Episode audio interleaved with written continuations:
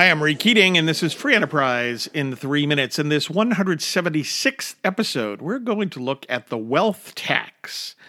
A wealth tax has been proposed most recently by President Biden, uh, U.S. Senator Elizabeth Warren, and some others in Congress, uh, as well as lawmakers in assorted states such as California, New York, uh, Illinois, Maryland, Hawaii, Minnesota, Connecticut, and the state of Washington. So, what is a wealth tax? Well, Definitions vary. For example, it can mean a tax imposed on unrealized capital gains. That is, while no assets have been sold to generate actual capital gains income, a tax nonetheless would be imposed on whatever paper gains might be calculated at a particular point.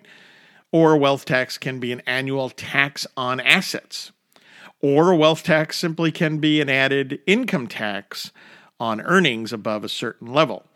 You get the idea. In politics, a wealth tax boils down to whatever levy can be dreamed up to tax the so called rich. Now, in economics, the ills of imposing wealth taxes are not limited to simply those who would be directly taxed. No set of individuals or businesses is isolated from the rest of the economy. Therefore, tax policy costs not only have consequences for those directly taxed, but for others far and wide. While wealthy individuals must pay the tax, it's vital that the full effects or consequences be understood. For example, upper income individuals have accumulated wealth so that they, in turn, are most able to make investments or possess the savings that fund startup, expanding, and or innovating businesses.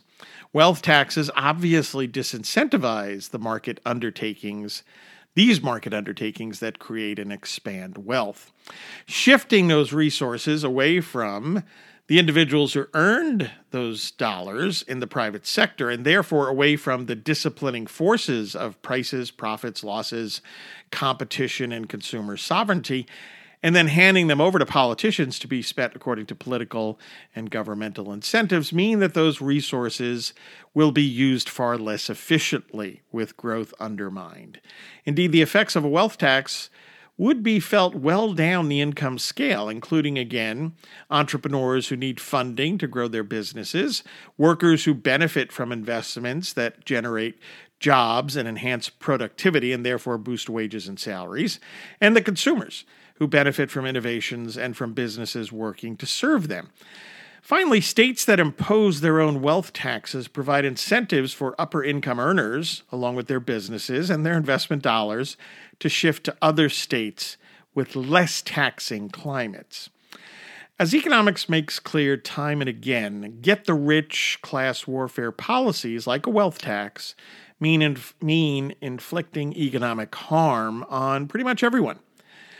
Thanks for listening.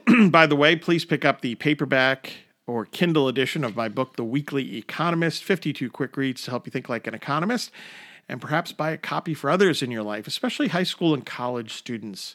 Like and follow us on Facebook at Free Enterprise Economics and on Twitter at Free Enterprise 7. And please subscribe to the Free Enterprise in Three Minutes podcast. Take care and hey, think more like an economist.